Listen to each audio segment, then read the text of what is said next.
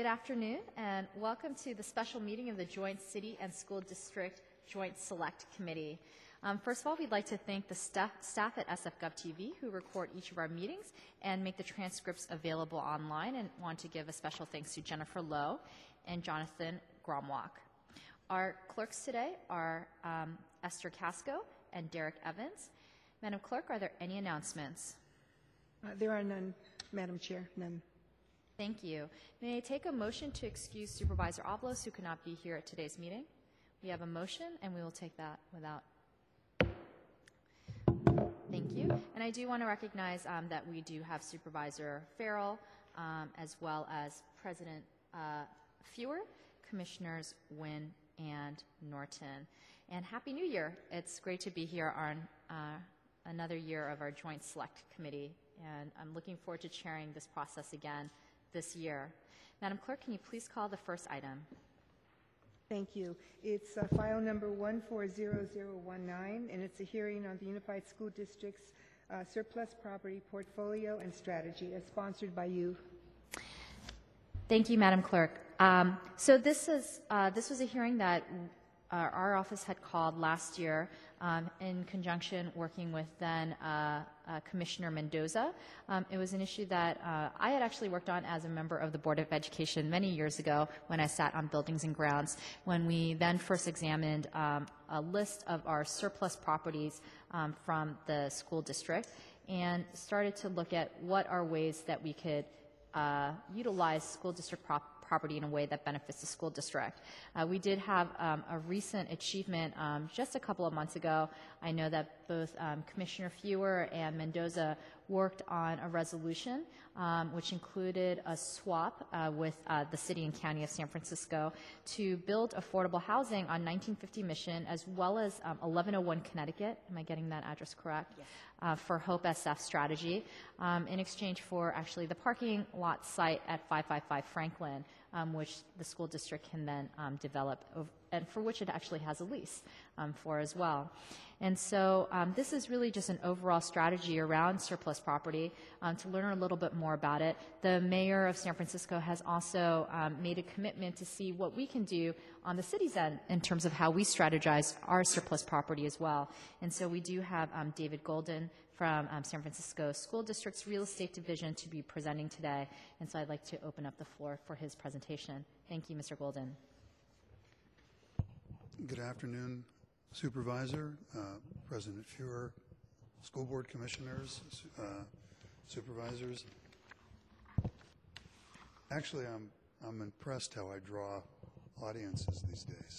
So, um, clearly the word was out that I was, I was speaking today. Um, so, this is not the first time that the school district has certainly talked about surplus property.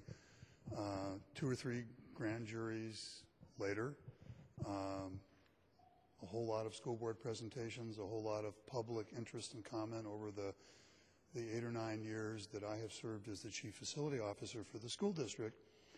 And we, the district, and a number of people have been working diligently on this issue and, and other proper, property-related issues for, for a long time.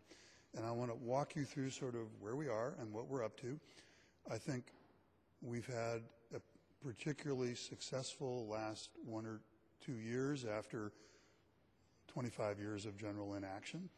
So I think things are things are finally coming together for a fairly successful strategy. Um, one of the things you should know is the district has a very active real estate working group, which is comprised of Deputy Superintendent Lee, uh, Chris Armentrout, our, our General Counsel, uh, Don Davis, myself, our, our Chief Business Officer, Joe Grazioli, and as a working group, we meet every other week and we discuss issues of real property, long-term ground leases, transactions. So there's a very continued and ongoing active presence regarding leveraging surplus properties, generating revenue for the district, and trying trying to make the best possible business decisions we, we can for some of the finest, actually, property portfolio in, in San Francisco. Um, so to go to the first slide, and I don't know if he's going to call it up on the TV screen, on the projector. Can you go, can you do that? He TV's on it. Okay. So San Francisco, for those of you that are not familiar, I know Supervisor Kim certainly is ultimately very familiar. We have over 155 of some of the finest real estate in San Francisco in our portfolio. Um, over 9 million square feet, uh, thousands of classrooms. Once upon a time, we served over 90,000 students, and today we serve about 55,000, but the number of programs and things going on in our schools has expanded exponentially. There is a perception in the community and in the city that we have lots and lots of empty buildings, and the reality is that's simply not true. Currently, there are only three sites with structures that are vacant and not in use 200 Middle Point Road, 1950 Mission, and the former Principal Center site at 1351 42nd Avenue.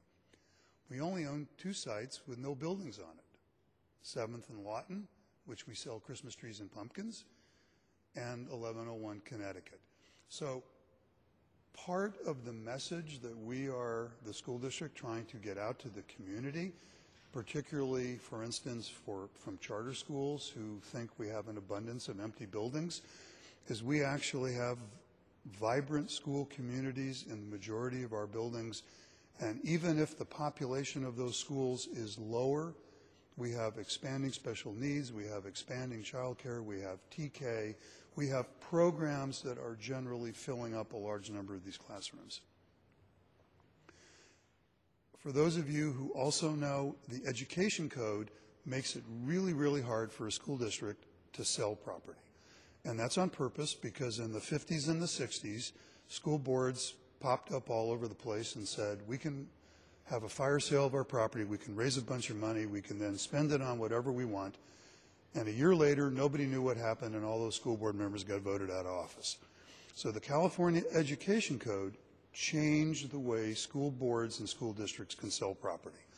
They make you go through an incredibly elaborate process to identify what's surplus, to have a public committee hear that, to go out in the community and take public comment, to have the school board actually declare what's surplus and what's not. And then once a decision is made to sell, there are uh, some very defined and difficult steps that one has to go through to finally dispense with a piece of property. In the end, that is because our land is actually the heritage of the school district. It's our, it's our trust with the students of San Francisco, and we have no way of knowing 10 years from now whether we will need new schools, whether we will need less schools, whether there will be more children, or whether there will be uh, uh, fewer children. So, so our heritage and our property is our legacy that we need to pass from generation to generation and be extremely careful how we leverage and, and sell it.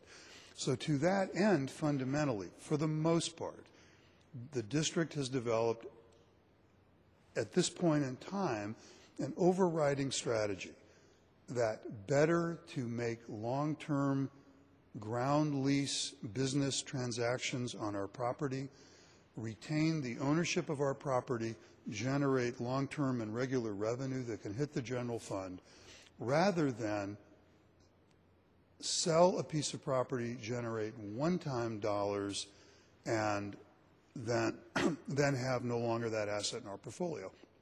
And you'll see as we go on, that's been our general policy, and there have been a couple of specific exceptions to that policy because of other overriding concerns. Okay?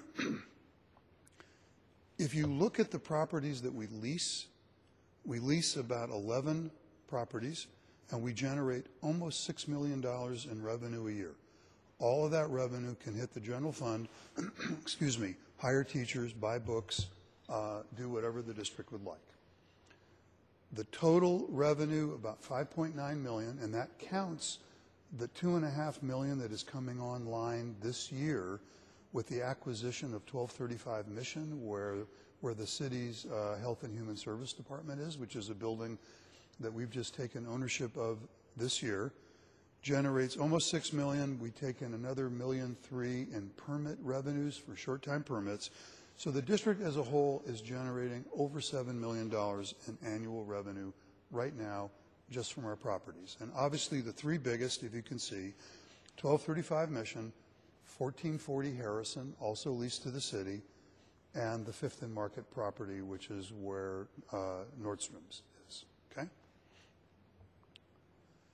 In May of 2007, the Board of Education uh, asked that we convene a surplus property commission that went through all of its steps and um, I apologize, about six months prior, and in May, the Board of Education declared certain properties actually as surplus at that time and gave a certain flexibility of up to 20% of the district property in its aggregate. So every time we identified a surplus property in the future, we didn't have to go back and reconvene the entire committee all over again. Okay? So these are the 10 properties that originally showed up on the list. And let's see what's happened to those 10 properties in the last uh, six years. So the former Pacific Heights uh, Newcomer High School building at Jackson, which at one point in time there were people that saw it as a potential housing site, uh, was reopened as the SF Montessori Elementary School. Uh, it's now no longer cons- considered surplus. The bond program has spent a, a lot of money uh, renovating that building as a classroom building. The Children's Center building at 20 Cook Street is now fully occupied by our early learning staff, and they are so exploding that they are actually moving out to the Havard building out in the Bayview. So that's an expanding enterprise, no longer surplus. The Golden Gate Annex building was was fully renovated, is now uh, fully occupied by both the Creative Arts Charter School and the Gateway uh, Middle School. And that site is no longer considered surplus. The former Florence Martin CDC, the 1155 page, um, in cooperation with a long-term strategy, working with, at that time, Supervisor Mirkarimi and others, to produce some additional child care in that neighborhood was leased on a long-term ground lease to the French American International School.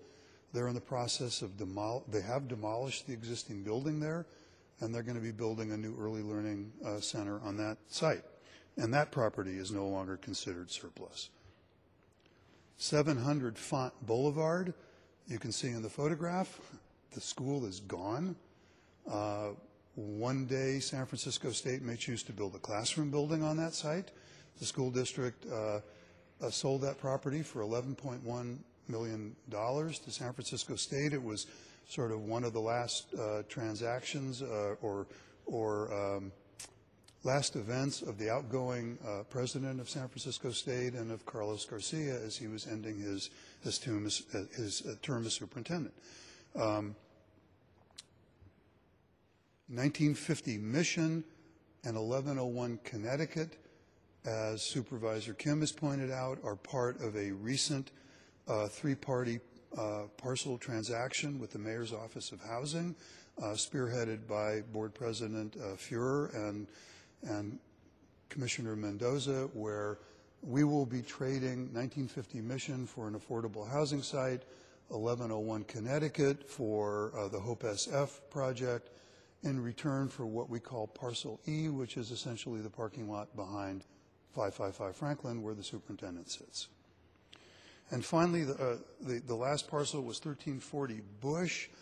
I was never sure why this one was on the list, but it's the essentially the playground for Redding Elementary School on the roof, and we ground lease the garage and generate $100,000 from that parking garage. So if you look at what's left, I want to give you some, some sort of a, a, brief glimpse at what we're currently working on now, what we think is in our portfolio. So what's left is obviously we have the Hunter View Youth Park, the former Aunt B site at 200 Middle Point Road. It's a vacant building. The building needs to be demolished. It's a prime site, I think, for the city and the school district to partner on a community center or a park and really make that parcel a vibrant part of all of the redevelopment that's going on, not just for Malcolm X, but also for Hope SF above. Uh, and we're currently in conversations with them about trying to make something happen. I think most of the staff agree this is not a property that we're generally concerned about leveraging for revenue. It's more a property we're concerned about leveraging for the good of the community at large. The former Principal Center School and actually the former Francis Scott Key at 1351 42nd Avenue is kind of a kind of a bad tooth in a neighborhood that not getting any neighborhood's getting better and the property's actually getting worse. So this is where the principals union currently has its office. We moved the principal center school out to a real building because we felt students shouldn't be in modulars at a, at a site like that. We have no interest or desire to put any money into that building. Um, and the goal would be to leverage that site. Uh, I mean, its highest and best use, according to a financial analysis, is for housing. Uh, obviously, it could be a small school site if we chose to do that. Uh, there are there are private schools in the area that even view it as a place to build a playground and or or an athletic field. So so no decisions have been made, but that's clearly something that's on our sort of portfolio list. And there's a high desire, by the way, from, from the supervisor of that district and members of the neighborhood for us to do something about what they perceive to be blight in their neighborhood, and I don't blame them. Uh, and that just sort of gives you an aerial photo of where that property is. You can see it's intensely built up all the way around it, mostly single-family homes and duplexes, and there's our sort of property right in the middle.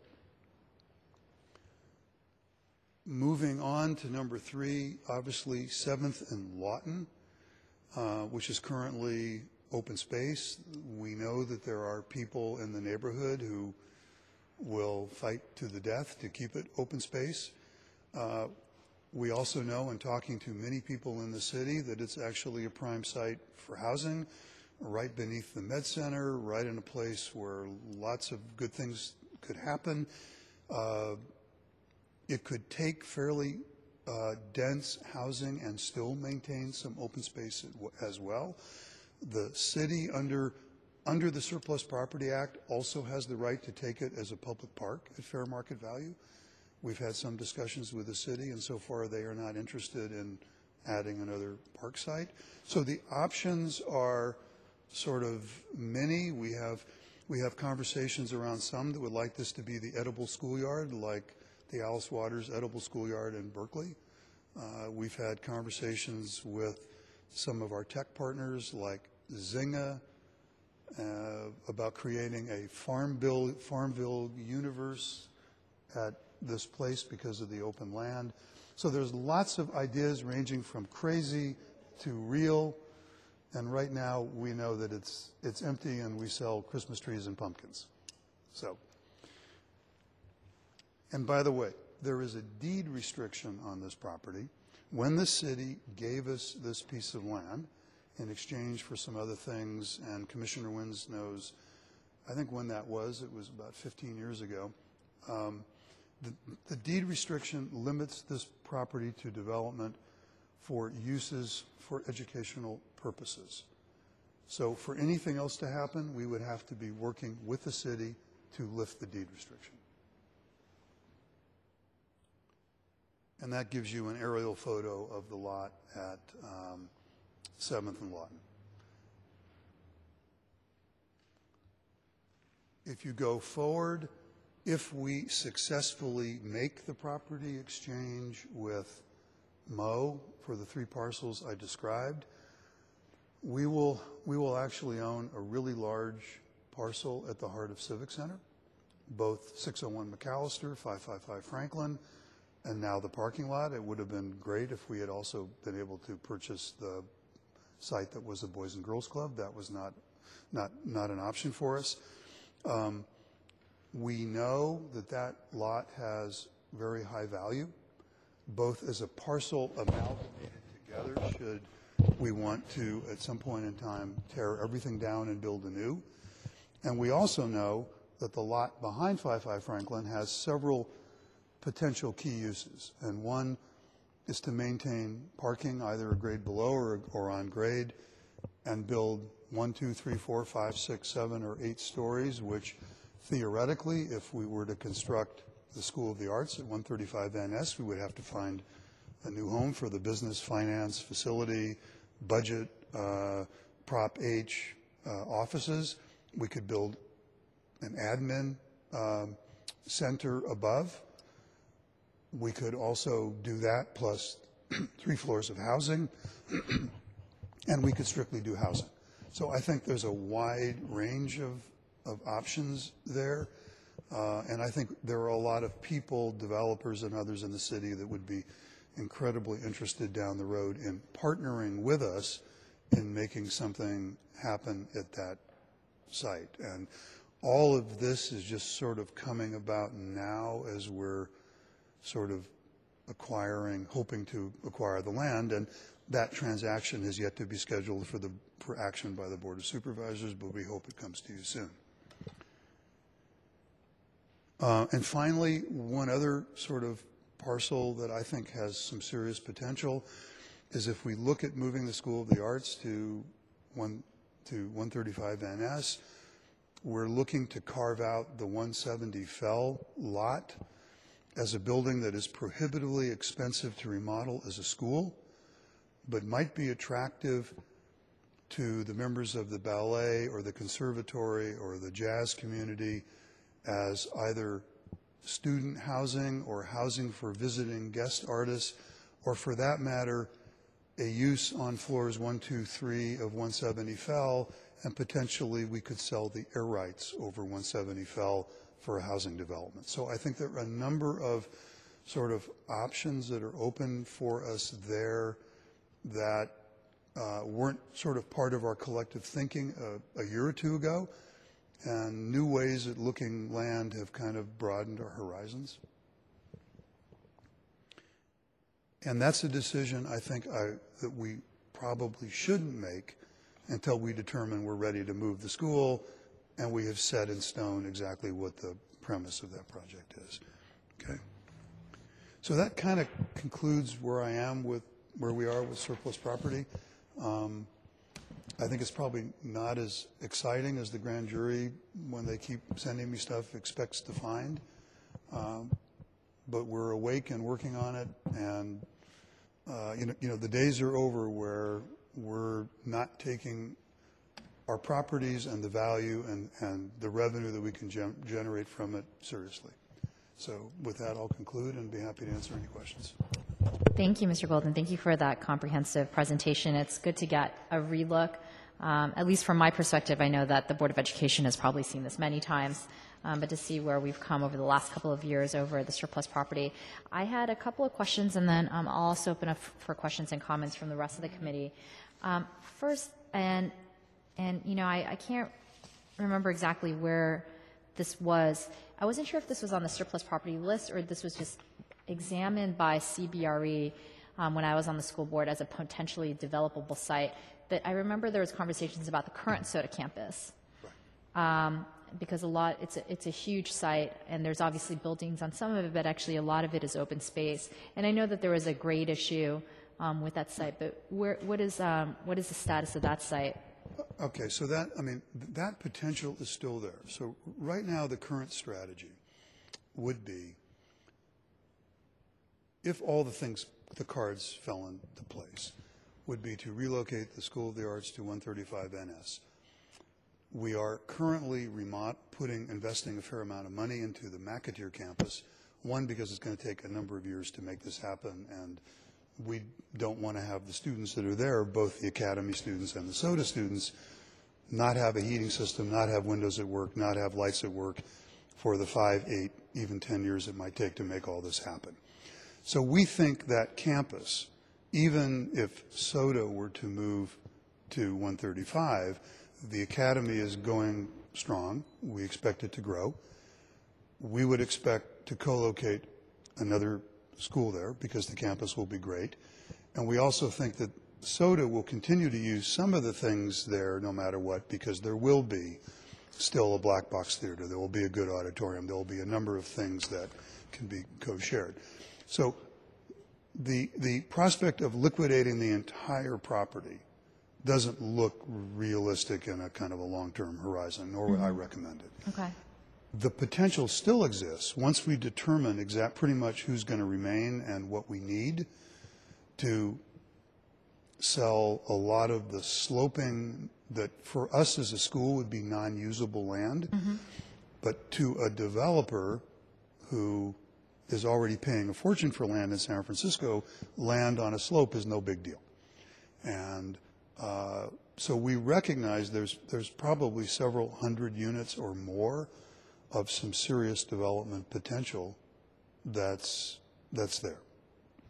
And, um, you know, it's great to see kind of the other sites that you're considering. I had long looked at the Principal Center site too, because it's such a big parcel, um, and it's concrete, um, unlike Seventh and Lawton, which is, you know, considered open space by the neighborhood. Um, so I'm glad that that is in consideration as well. And I was curious, just from the school district's per- perspective, and maybe this isn't just a question for Mr. Gol- Mr. Golden, but um, consolidating staff, because we have staff all over the city, and I'm not sure if we still have staff at Cabrillo Elementary School, um, in the Bayview, and, and to a certain extent, I think that impacts the ability for our staff members to collaborate um, within one school site. And being that you have both the 135 Van Ness and the Parcel E fi- slash 555 Franklin site, if there's been any conversations about consolidating office space um, and building, obviously then building a larger office, clearly in partnership with a private developer because there isn't a slush fund for SFUSD to do that. So the answer to that is, is yes. If you remember, when I, actually, when I first came here in 2004, Superintendent Ackerman had consolidated a lot of people at, um, I can't think of the name of the, it was a high-tech, uh, dot-com building that went bankrupt near Bessie Carmichael. Harrison Street. And so I the goal believe. was to put a lot of these people together. Um, Then, when we moved them out of that building, because we saved $800,000 a year by not leasing that building, we moved them, we remodeled Cabrillo and moved them into Cabrillo. Since that time, there has been an just an explosion of personnel, both in special needs and early learning, and that's kind of has dictated some spaces throughout the district. If a lot of those needs need to be in sort of other sort of it doesn't work to be all together they actually need to be sort of i think in in locales throughout the city um, but i think the goal one of the solid goals of parcel e would be to consolidate all of as many of those kinds of things in one in one place how all that comes about i don't exactly know.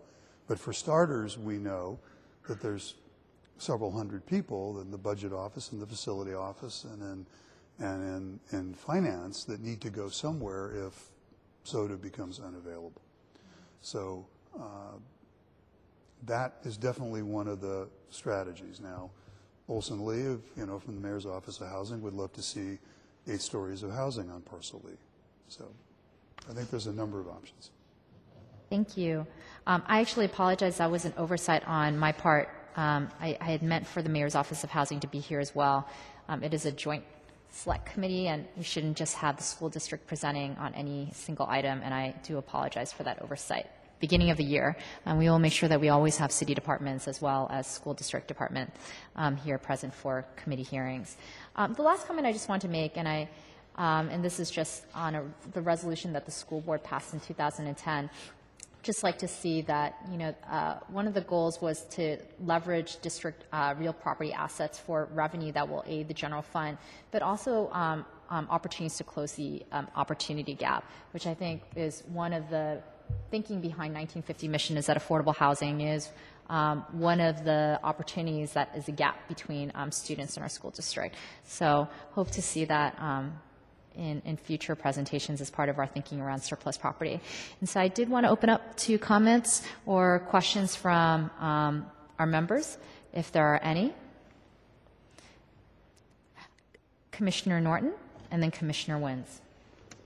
Thank you. Um, I just want to thank you for the presentation. I mean, a lot of this information I'm aware of, but to see it all collected like this is really, really helpful, and partly just to, to help you dispel that kind of misconception that we have tons of empty properties lying all over the city. So um, I, I really thank you for that. I, I guess I want to um, explore a little bit the Seventh and Lawton discussion a little bit more. Um, I, I think I just heard you say to, to Supervisor Kim that um, that site could accommodate, did you say hundreds of units of housing? Seventh and Lawton? Yeah. The SOTA site. Oh, the SOTA site. Okay, that makes more sense. Sawa SOTA. Some okay. hundreds. I was like, Some- I think Seventh and Lawton actually could accommodate about 120. Okay. quite a few, And, yes. I mean, you know, I know that when this comes up, we always sort of talk about the neighborhood opposition to this. Um, but it does seem like, given, I mean, given what is happening in the city right now, and just the, you know, that, that there does seem to be so much agreement on the need to build more housing, whether it's market rate, affordable, you know, a mix of, I mean, people disagree on what that should be, but everybody agrees that we haven't been building enough housing in this city. And so it seems to me that this is something that, you know, that we have a responsibility to really explore. I mean, both as a, as a board of supervisors, as a board of education, to really say, you know, this, this is this prime site in, in a prime neighborhood, you know, residential neighborhood, near transit, you know, that it just would make sense that we move on that. And I, I couldn't agree more.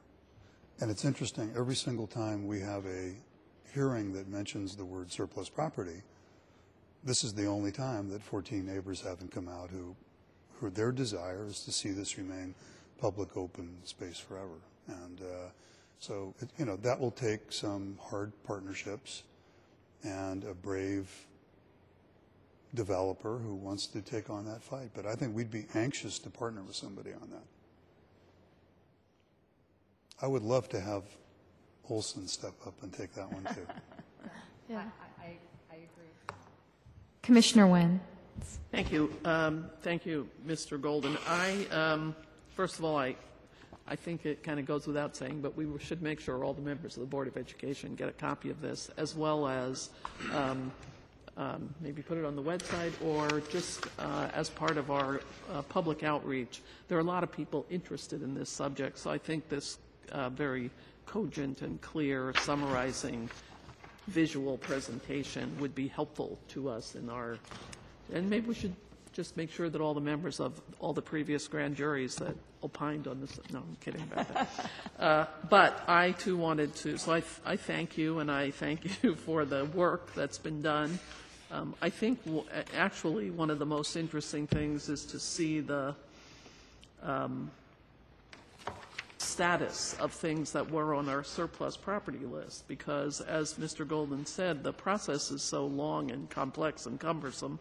We needed to do that just to have the discussion, to have things on the surplus property list, go through the required committee process, et cetera, et cetera. And yet, even at a time of slow to no growth in our population, to see the, just within a few years, the educational uses of these properties kind, should give us pause to think about the balancing our obligation to use the public resources well and for the advantage of the public, and also be cognizant all the time that school needs and the district's needs are going to evolve over time.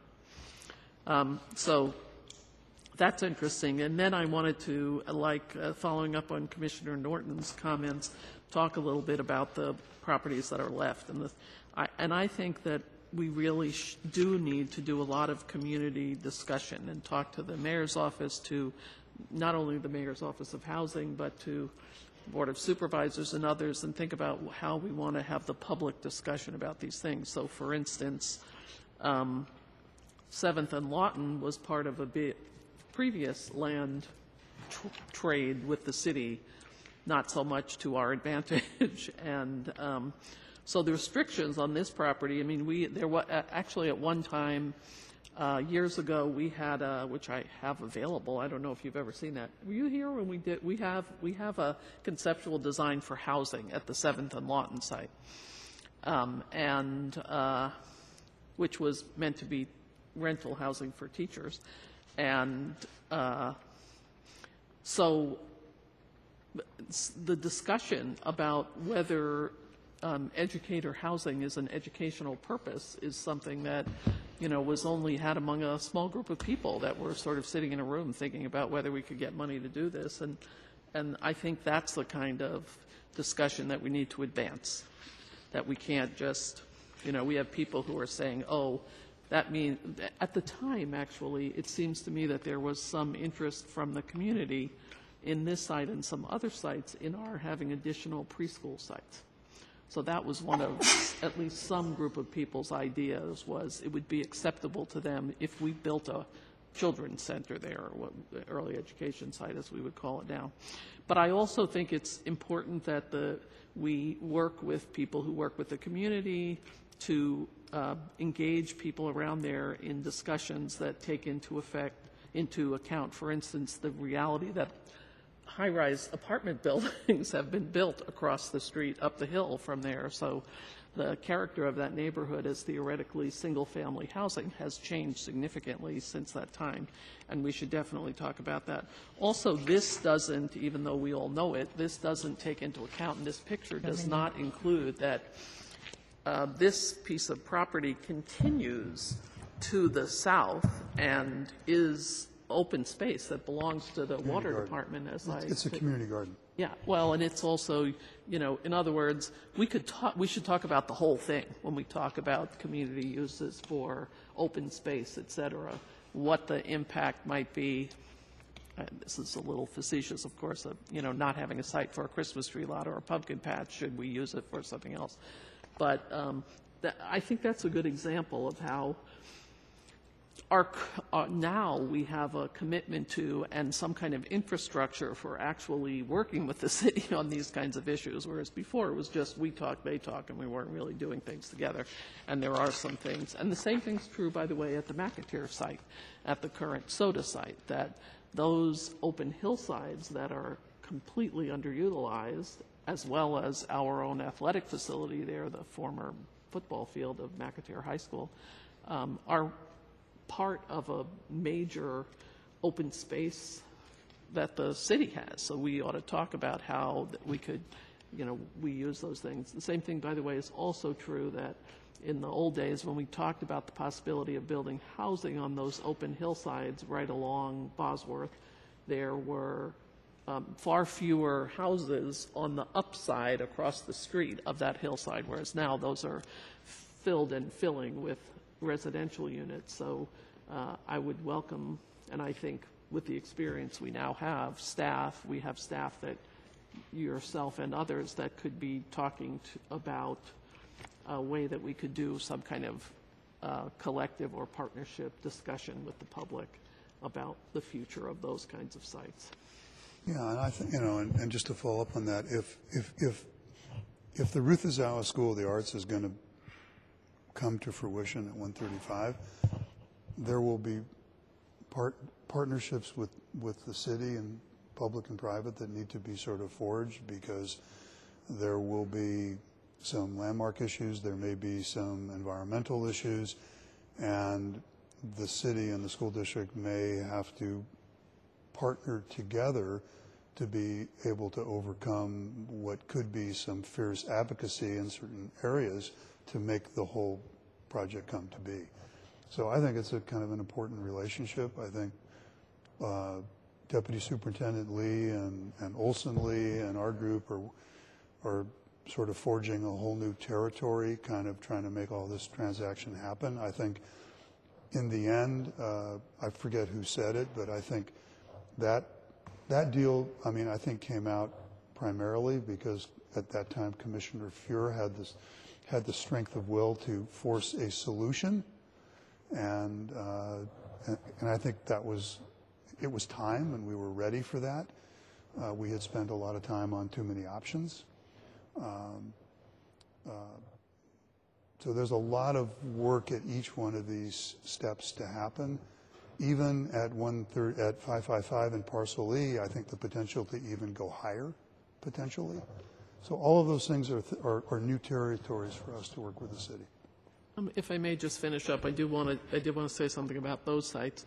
Um, The one thing we really need to take into account is the sort of underutilization of um, the McAllister building, the older building in our, on that site. So that is something that we should consider, I think, and, you know, maybe we can make some, uh, talk to some architects about just sort of telling us what could be done in that site. And the same thing, and then I, I last, I just want to make one comment that I am hoping that we, um, I, I remain committed to the idea that we need to provide access to housing for our employees, particularly for teachers, if we're going to remain competitive at, as to having teachers be able to come here in the future, which we will definitely need. And I think that, uh, I'm hoping that we will continue now, having done this one deal with the city, to s- look for new models, because the, the weakness, of course, is the deal that we've done, is that it will result in there being some affordable housing, but there will be limited, if any, access for our own employees to that project, because, to that housing, because any housing project, affordable house or low-income housing project that includes federal subsidies, teachers and most school employees are simply not eligible for them. So we either need to make a new deal, so they will be, which I think we should be pursuing politically, or uh, think about other ways to build housing that could really be exclusively or largely for school district employees, notably teachers. Thank you. Thank you, Commissioner. Commissioner Fewer. Um, Thank you, Commissioner Kim. So, um, thank you, Mr. Goldin, for this report. I have a couple of questions. One is, our lease at 1475 Ellis Street to Glad Tidings Church, when does that expire? Commissioner, uh, President Fewer, I don't know. I can find out for you. And is it the same for 1340 Bush Street Garage? Do we know when that lease expires? And also, the other one we have this- with the San Francisco Parking Authority, which is at The um, 1340 2055 Lombard? Okay. I can get you all that information. Okay. Do you think that these are leases that would be up within the next five years? The Bush Street garage, no. Uh, The other ones, probably. Oh, for renegotiation? Yeah, the Bush Street garage was recently done, and um, I have to check on Ellis. Glad, I mean, obviously, Glad Tidings. Oh, we did, I didn't even notice that. The- It was the lease for that at, at this 36,000 a year, Yeah, the yeah. Street, okay. And, and in fact, w- we did it because we carved out spaces for the school. Yeah, for Redding Elementary They were School. requesting spaces, and we had to redo the lease to make sure that we could designate some spaces for them and still keep the lot viable. Um, Glad Tidings is obviously not one of our biggest moneymakers. I think we have a long history with them. I don't really know I don't know the, hi- I don't know the history, so. but I can find out. okay. And some of these other leases, I don't know. I know the Fifth and Market lease goes on for decades. Yeah, that's too bad, because actually, um, Yeah. yeah, that's too bad. I mean, there were, there were those that think it was a great deal, and there were those that think, in hindsight, it wasn't the greatest deal. I- Yeah, now that we look at that, now that we look like, at, Hindsight yeah, is now that we always look like that's at the, the price of a two-bedroom condo, so, um, yeah. Right. Uh, 1440 Harrison is a long, very long-term deal. And then there's a number of sites at the bottom. If you look at that list, there's four sites, including the old downtown high school site that were leased to City College, for instance, for a upfront lump sum payment of $10 million or whatever it was some years ago. So there's a number of those that are floating out there where all the money was paid and the lease is good for another 50 years. One of them is the old Polytechnic High School, for instance. Oh, yeah, out on Waller there? Right, so we're no longer getting any revenue from those sites. The, the money was paid up front, but we still eventually, we still own the land and will eventually. Okay. Downtown site was for the, I don't know if this will work, but anyway, we got all the money up front, we used it to build Bessie Carmichael. Yeah, so that was the Bartlett campus. Okay. And then, um, you know, I think that, I, I think that we, we are concerned about our employer housing. However, um, through um, conversations with teachers, though, and also with the leadership of UAS, UESF, that their, their last statement was, you know, that they're willing to look at something other than brick and mortar and rental subsidies, which actually may work out even better for us because, you know, we're not in the business, we are in the business of education.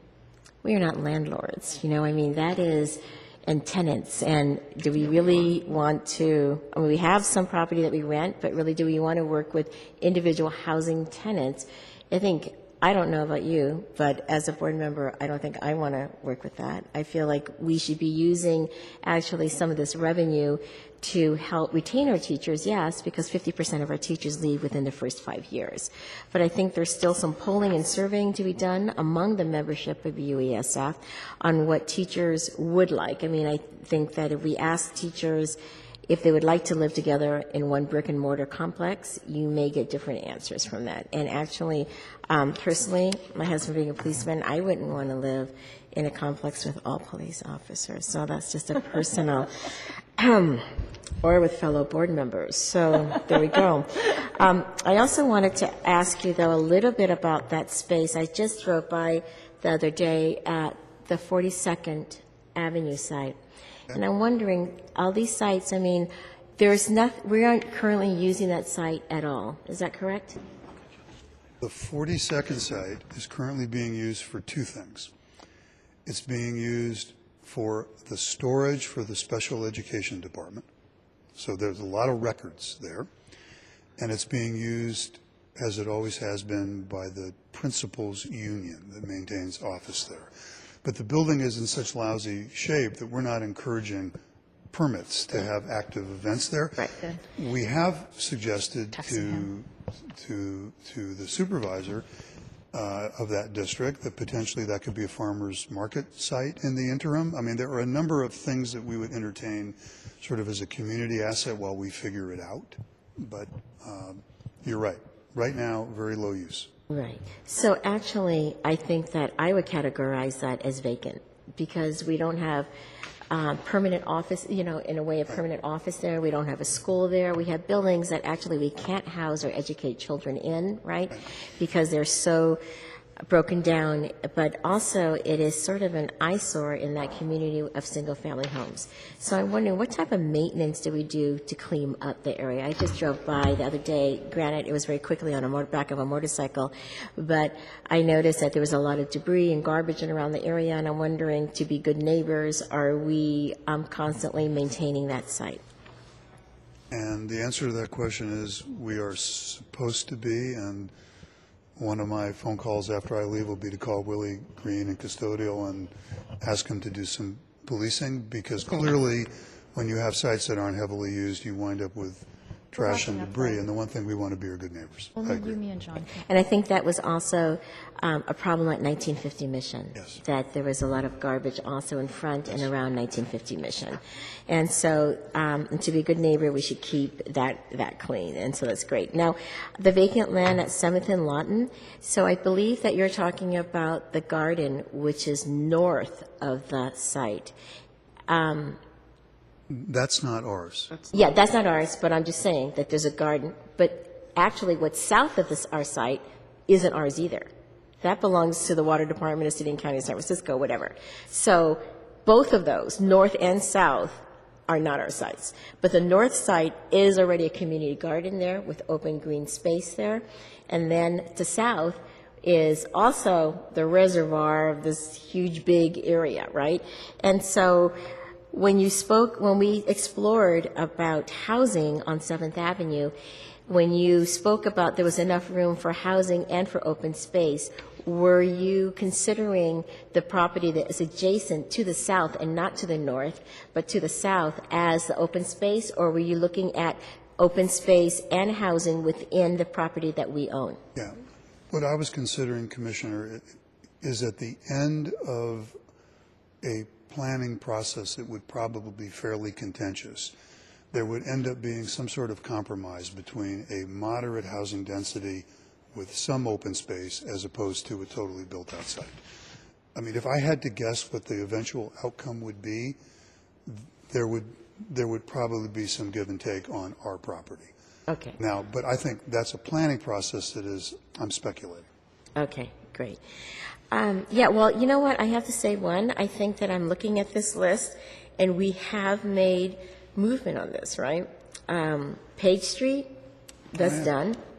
Um, 1950, 1101 Connecticut, that's done. Font Street, that's done. So actually, this list is shrinking. I mean, fairly within the last couple of years, I we've mean, made some Diab- progress on De Avila is a this. school, Chinese, uh, Jackson Street is now back to being a school. Yes. So, oh yeah, that. And then I wanted to ask about Cook Street. You mentioned that they're bursting at the seams, and so they're going over to the Harvard site. Are all of them moving there? And will that be No. a vacant building? No. No, so the, an- the anticipation, I, um, early learning has a huge proposal out to take over Head Start. Uh, I think we are anticipating that we're going to get some portion of that, and we're anticipating we have to hit the ground running really fast. Um, we, the combination of, of sort of expanded interest in pre-K and now with TK looking to be essentially probably more, not less, although I'm, I'm speaking out of my area of expertise. They, they have needs for, for staff. So where City College was previously at the Harvard site on the other side of the building, we are now, our preschool programs will be taking over part of that space, and there will be some new special needs classrooms there as well. And there will be administrators on the second floor, which has been predominantly empty for a long time. Right. So that plus Gloria R. Davis, which is now predominantly administrators. So um, there are a lot of, a lot of programs in the district and a lot of things that need Right. You know, I think that what would help with the mapping out a feature of of our real estate is one is looking at the future needs, um, even 20 or 25 years from now, about where we might need schools. And I'm just going to say that out at um, the Park Merced area, there's going to be a huge development out there, right? We're going to see a huge increase with all that family housing built being built of needing a school out there. And quite frankly, we don't have a school site out there. And the schools that we have out there can't really accommodate such, you know, they're, smaller schools. And so I think that type of planning about what we'll need, of course, developers there, they're going to have to also, um, you know, pick it up for us, I feel, because they're building it and their families are going to need school somewhere, right? So, but we don't have a school space there. So I think when I'm looking at surplus property or property that could be vacant or, or newly vacant or whatever, or not being used, utilized, is that it would be helpful to have a plan also as we project out the population of school-age children in San Francisco and where we might need um, the space to actually educate them. As um, as we see here, we have very little vacant property now, surplus property. Almost everything's being used. I think there was a time when enrollment was down and people freaked out and said, you know, you're going to have all these schools that are empty, so what are you going to do with them? But now enrollment is up. And so, and people are choosing our public schools because they know that this is the finest schools district in the United States. So I think we will, with all this extra housing being built, it's particularly in that area, we're going to need, so I, um, it would be helpful if we could look at this with a projection of maybe what, what San Francisco may look like so we can accommodate before we get rid of property, sort of. We may need that property to swap it out to build schools where the most of the housing is being done, you know? And, and, and just in response to that, so one of the steps that we've taken for precisely the same reason is we've recommissioned and just finished a new demographic study. So we have a new set of demographics of, of growth throughout the city, and that study is actually kind of interesting in that, for instance, if you were in Fresno and you built an apartment or a house, you might get two students or three students per unit. In San Francisco, for instance, in a lot of cases, we're figuring one child for every two units for all kinds of obvious reasons. We think a lot of the growth is going to be out in the Bayview, principally. Um, we also have a school assignment system that makes it sort of interesting to say who goes where and why. Um, in a in a pure sense, we would be building most of our new schools out there. Um, I think Lenore, I mean, um, Park Merced is a is a classic case. Uh, we're sort of waiting to see what happens, and we have a different challenge out there, which is where is there available land even to acquire and, and, and purchase to even build a school. Out in the Bayview, I think we have other options where we might actually be able to partner with a developer to get them maybe to build a school for us. I think that would be the intent at Treasure Island if they ever built 4,000 housing units at Treasure Island. So you're, you're absolutely right, and the the problem comes in things are are shifting incredibly fast. And the one thing I know for sure is, I mean, Chinese immersion at De Avila is the classic case. We closed the school, we then reopened the school, Chinese immersion, remodeled the school, and it's going great guns. So yesterday's discarded school is today's wonderful story. Right. Um, so I'm wondering, um, Commissioner Kim, maybe um, we can ask her if we could have that study at one of our next select committee meetings, the demographics, so we can take a look at what the latest information is about San Francisco and what the projections are. Um, so I think that also has to do with probably what's in what's in the pipeline, right, for the housing and what, what Oh, yes. people are building.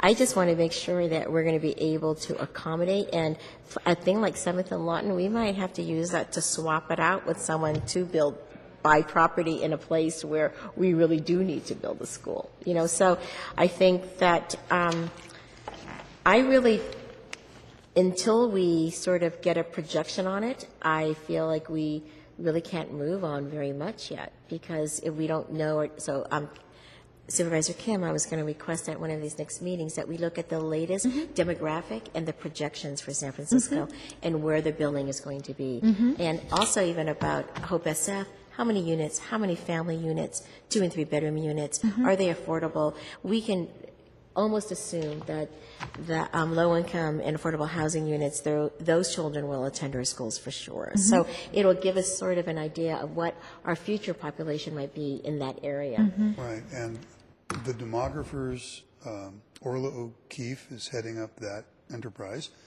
Um, They have a a pretty good presentation. They're, they're very skilled and thoughtful people. I think they would give you a lot of good information. Oh, great. And it's the city and county of San Francisco have sort of that same kind of demographic information. Maybe we can compare the both of them and see, see where we're at. So um, what I can do is we can continue this item to the call of the chair.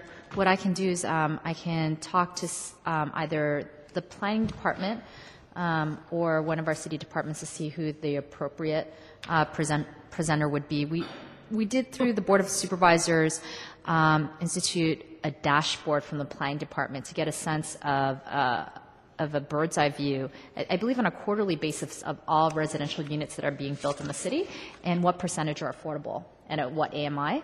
And so happy to at least have them come in to present that. Um, It's actually 8,000 units of housing on Treasure Island, up to 17,000 residents.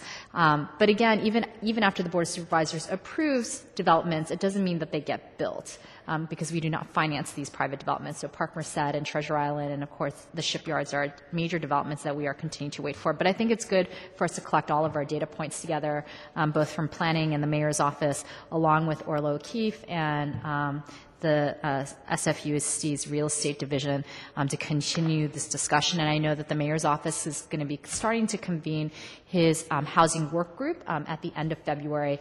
And it would probably be good to have a representative of the school district there just to see if, you know, what role does the school district play in helping us achieve um, the goal of building 30,000 units of housing over the next six years, which is a very, very hefty goal, even in this um, immense construction phase that um, our city is seeing, which is unprecedented. We used used to build about 1,500 units a year. So building at almost 5,000 units a year is going to be um, a heavy lift for all of us and will involve all of our thinking together to see how we can address our housing crisis. But um, thank you so much for the presentation today. Um, If there are no further questions or comments, Can I ask something?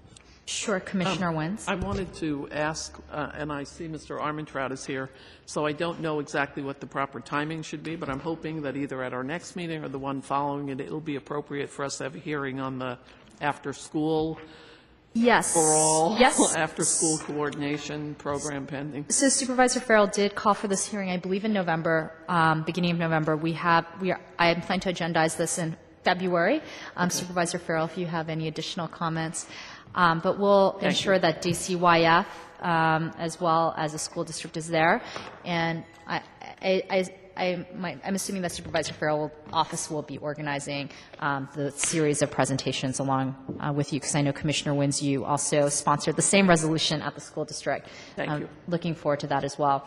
Um, So uh, if we can take a motion to continue this item to the call of the chair, I'll make sure that we have another um, presentation um, from the city's perspective in terms of what is going on from housing, from private developers' perspective, but also um, the city's perspective as well. And I think it- it's probably um, good to also have maybe a 101 on terms of how affordable housing gets built, because there are a lot of complications at the federal and state level around the AMI, um, which I know that both Commissioner Wynns and Fewer has brought up. We often get federal subsidies for up to 60% AMI, which is um, federal policy. And while our first-year teachers, um, and probably our teachers with families, are under 60% AMI, it does exclude a number of our SFUSD professionals. And how do we build at above that rate? Um, and leverage our dollars. Um, and I know that, I believe in Santa Clara, they use certificates of participation. Um, they issued their own debt um, to build housing for their teachers so they could control who got to live there, um, which we as a city can't do when we take federal dollars or state dollars to build affordable housing. But I think it will certainly be an interesting conversation and a very important conversation. So if there are no further comments, um, I'll take. We have a motion to continue to the call of the chair, and I'll take that motion without opposition. Thank you. Are there any other announcements or item, Madam Clerk? Or none, Supervisor? Seeing none, meeting is adjourned. And our next meeting will be the fourth Thursday of February. Thank you very much.